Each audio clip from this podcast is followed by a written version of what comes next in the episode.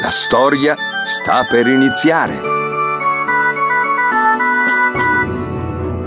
Faust nacque da una stirpe oscura in Germania, nella città di Roda, e quando crebbe fu mandato dalla famiglia a Wittenberg a studiare.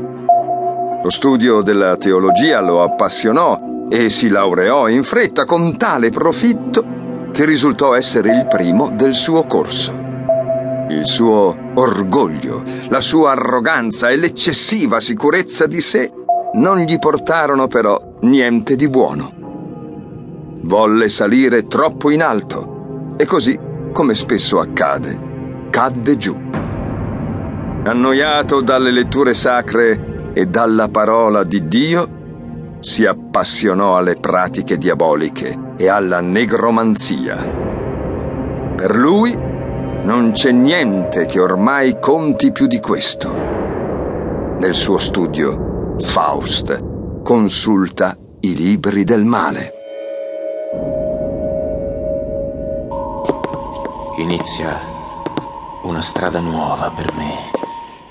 Sono Faust, dottore in teologia, ma la finzione finisce qui. Da oggi mi dedicherò esclusivamente a ciò che mi interessa. Sono stato affascinato dalle teorie di Aristotele, dall'analitica. Bene disserere est finis logices. Discutere bene. È questo il fine ultimo della logica? È tutto qui il miracolo che promette quest'arte? No, non fa per me. Non mi basta. La mia intelligenza ha bisogno di ben altro di Galeno. Guarirò la gente e mi arricchirò. Inventerò una cura prodigiosa e vivrò per sempre. Il fine supremo è la salute del corpo.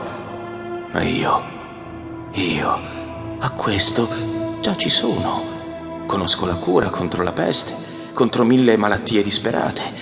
In fondo, in fondo non sono che un uomo vorrei riuscire a sconfiggere la morte e a far risuscitare la gente. Allora sì che potrei considerarmi veramente degno della mia professione. Medicina. Addio. Il mestiere di medico si adatta meglio a uno sgobbone o a un conservatore vigliacco. Forse. forse. Ah, è meglio la teologia. Caro Faust, leggi con attenzione la Bibbia di Girolamo. Stipendium peccati mors est.